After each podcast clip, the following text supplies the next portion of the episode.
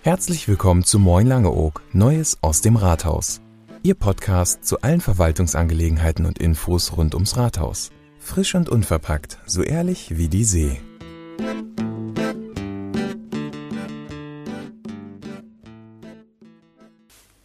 Liebe Langeoogerinnen und Langeooger, der heutige Podcast informiert Sie wieder über Aktuelles rund um das Rathaus. Gestern durfte ich ein langes persönliches Gespräch mit dem Weihbischof des Bistums Osnabrück und unserer Pastoralreferentin von St. Nikolaus, Frau Wübker, führen.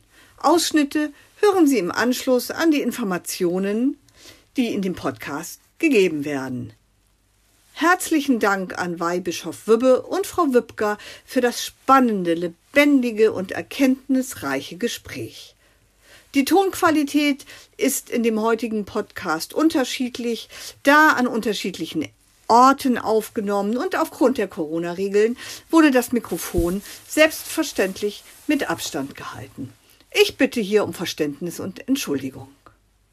So, beginnen wir mit der Schifffahrt. Die Lösung für die Brücken ist da, aber eine Hürde ist noch zu nehmen.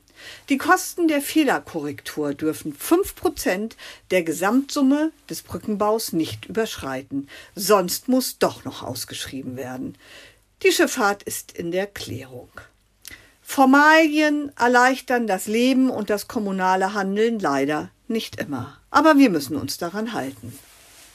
Nach wie vor beschränkt sich die Schifffahrt Langeoog freiwillig auf 50 bzw. 60% der Kapazitätsbeförderung für den Passagiertransport. Dies sind bisher nicht ein einziges Mal erreicht worden. Gefühlt erscheint es dem einen oder anderen aber häufig anders, als sei es zu voll. Doch die nüchternen Zahlen belegen es. Meist sind wir sogar von den 50% deutlich entfernt. Wir können immer nur den dringlichen Hinweis geben, bitte benutzen Sie alle Decks. Insbesondere bei gutem Wetter möchten verständlicherweise viele Passagiere oben sitzen. Je mehr aber oben sitzen, desto voller ist es und unten auf den Decks ist es leer. Um den steigenden Beförderungszahlen gerecht zu werden, sind momentan neue Laufwege für die Abfertigung von Gepäck und Passagieren in der Erprobung. Nun zum Tourismusservice. Bis 9. Mai wird der Lockdown in Niedersachsen wohl verlängert. Frage ist, was kommt dann? Die steigende Anzahl von Tests bedeuten natürlich auch eine höhere Inzidenz. Die Zahlen werden nach wie vor nicht wirklich regional betrachtet, sondern überregional. Zumindest die Inseln werden nicht gesondert berücksichtigt. Schleswig-Holstein und Mecklenburg-Vorpommern gehen andere Wege als Niedersachsen. Wir bemerken das, wir können es aber nicht ändern und offene Fragen bleiben. Jedoch mit dem Konzept Moin der ostfriesischen Inseln, welches für eine überregionale Aufmerksamkeit sorgt, ist von den 7 Inseln ein Schritt in die richtige Richtung getan. Die Kommunen mit ihren Tourismusorganisationen haben gemeinsam mit Experten wie zum Beispiel dem Virologen Professor Dittmar, ein Konzept entwickelt, welches zu einem Zeitpunkt X greifen soll. Ebenso haben von der Insel Vertreter der DIHOGA, von den Beherbergungsstätten und Ratsmitglieder teilgenommen. Herzlichen Dank dafür. Wir sind der Meinung, dass sich dringend mit sicheren Öffnungsstrategien beschäftigt werden muss. Die Inseln bieten aufgrund ihrer Besonderheit die ideale Voraussetzung, als erste Destinationen im eingeschränkten Modus wieder für den Tourismus zu öffnen. Aber ganz klar ist Sicherheit vor Schnelligkeit. Das ausführliche Konzept finden Sie auf langeoog.de. Ein mehr als bedauerlicher Fakt ist der, dass Langeoog keine der großzügigen Fördergelder für den Tourismus beantragen kann. Es sind exzellente Förderprogramme aufgelegt worden. Meist werden die Maßnahmen mit 80% gefördert. Das bedeutet beispielsweise, wir möchten eine Maßnahme von 500.000 € finanzieren und erhalten 400.000 € als Fördermittel, die auch nicht zurückgezahlt werden müssen. Leider gilt dies nicht für den TSL, da noch keine Entscheidung für die Entwicklung des Kurzentrums getroffen wurde. Die Restriktionen des Landes Niedersachsens gelten nach wie vor, gemäß unserem Entschuldungsvertrag.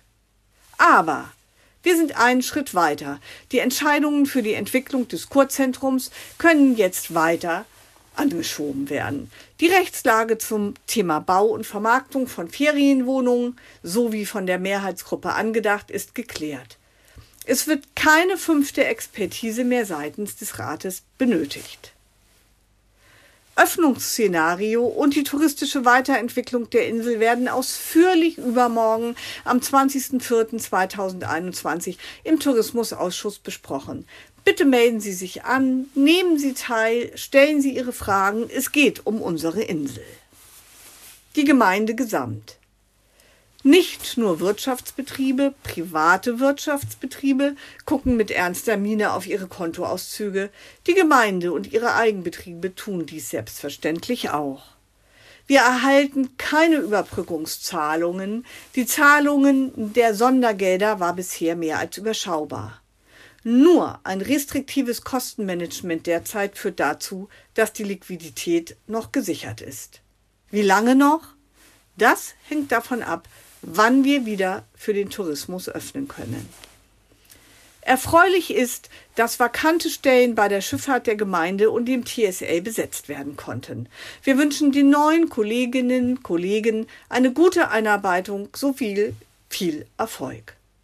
Nun aber wünsche ich viel Freude beim Weiterhören mit dem Interview mit Weihbischof Wübbe.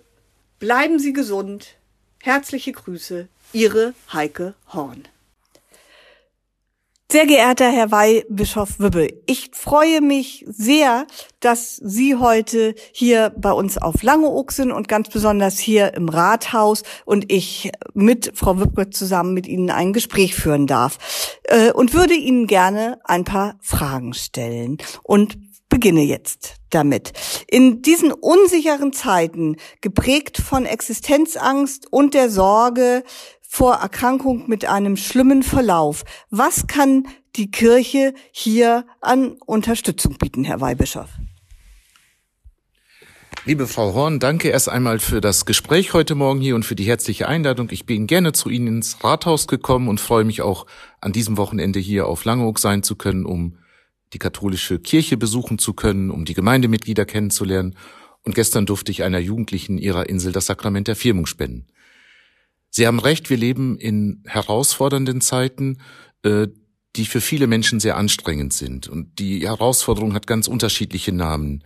Menschen nicht besuchen dürfen, nicht raus können, vielleicht sogar die Erfahrung machen zu müssen, da stirbt jemand und ist schwer krank und ich kann ihn nicht besuchen.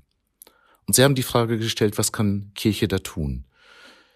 Ich bin davon überzeugt, dass es ganz wichtig ist, dass wir für die Menschen da sind, so gut das geht, und dass wir ihnen Zeit und Menschen anbieten, die ihnen helfen und die ein offenes Ohr für sie haben und die auch gleichzeitig mit ihnen versuchen zu überlegen, was können wir eigentlich tun.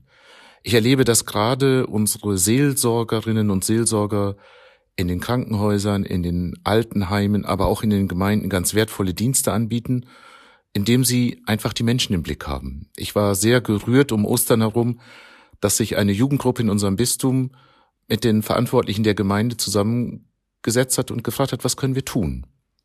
Die haben kleine Ostertaschen gepackt, gerade für die Bewohnerinnen und Bewohner von Altenheimen, oder haben die, die es sich zugetraut haben, Menschen angerufen, von denen sie wussten, die sind allein, weil die Familie nicht kommen kann. Und gleichzeitig, dass wir natürlich miteinander gucken, welche Formen von Begegnungen sind denn noch möglich?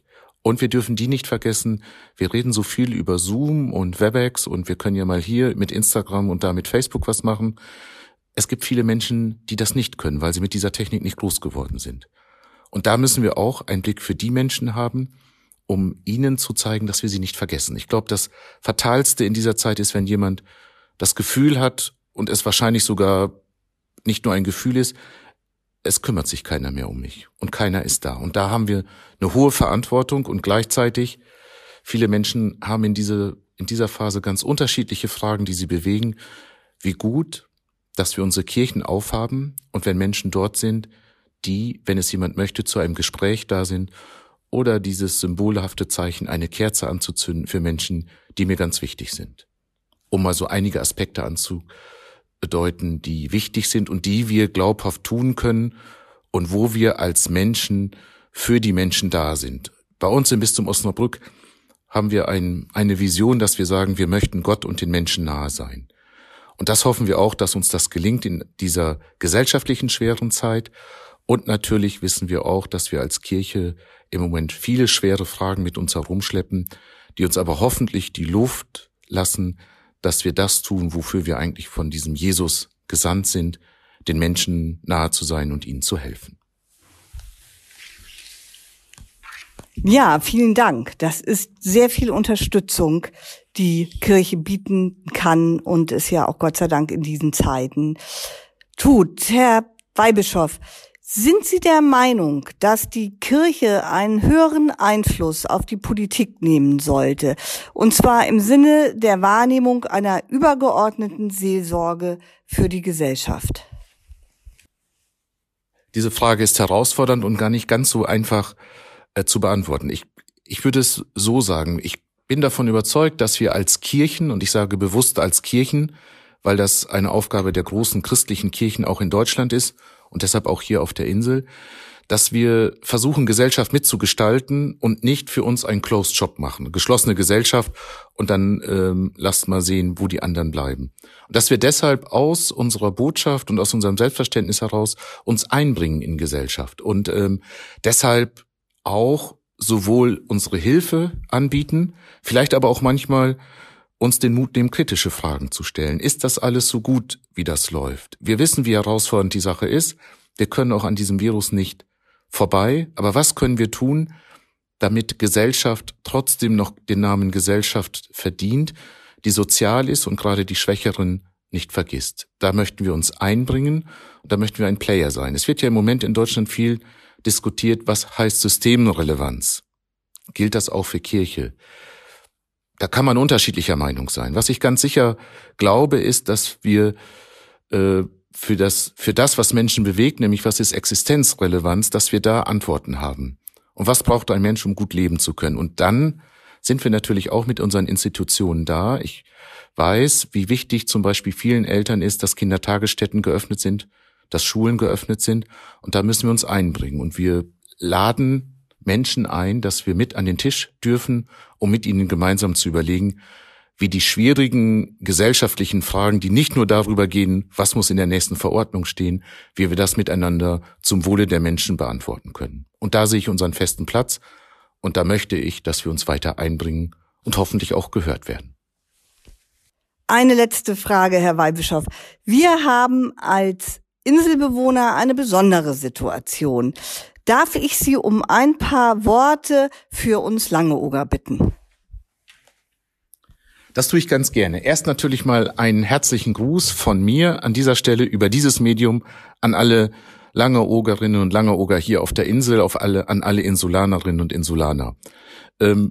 Ich durfte schon mal öfter auf Ihrer Insel sein als Jugendpfarrer. Das liegt schon jetzt ein gutes Jahrzehnt zurück. Und da war um diese Zeit die Insel immer schon viel bevölkerter, als sie es jetzt ist. Das ist sehr, sehr schade und sehr, sehr traurig. Und deshalb wünsche ich Ihnen gutes Durchhaltevermögen. Ich wünsche und hoffe mit Ihnen sehr, dass wir bald wieder Wege finden oder dass wir insgesamt Wege finden, dass wir wieder mobiler werden dürfen und dass Menschen sich wieder mehr begegnen können und deshalb auch, dass Menschen wieder auf ihre Insel kommen dürfen, um hier auf freundliche Insulanerinnen und Insulaner treffen zu dürfen, um ihre Erholung machen zu dürfen und dass gleichzeitig natürlich auch Sie, so Sie es möchten, wieder reisen dürfen, um auch Ihre Menschen zu treffen.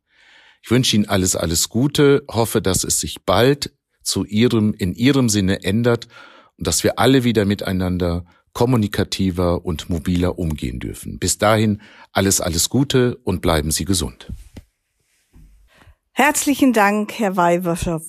Sie sind immer herzlich willkommen auf Langeoog. Das war's mit der heutigen Episode von Moin Langeoog, Neues aus dem Rathaus. Wenn Ihnen der Podcast gefällt, dann abonnieren Sie ihn und seien Sie immer up to date zu den Themen, die Sie und Langeoog bewegen.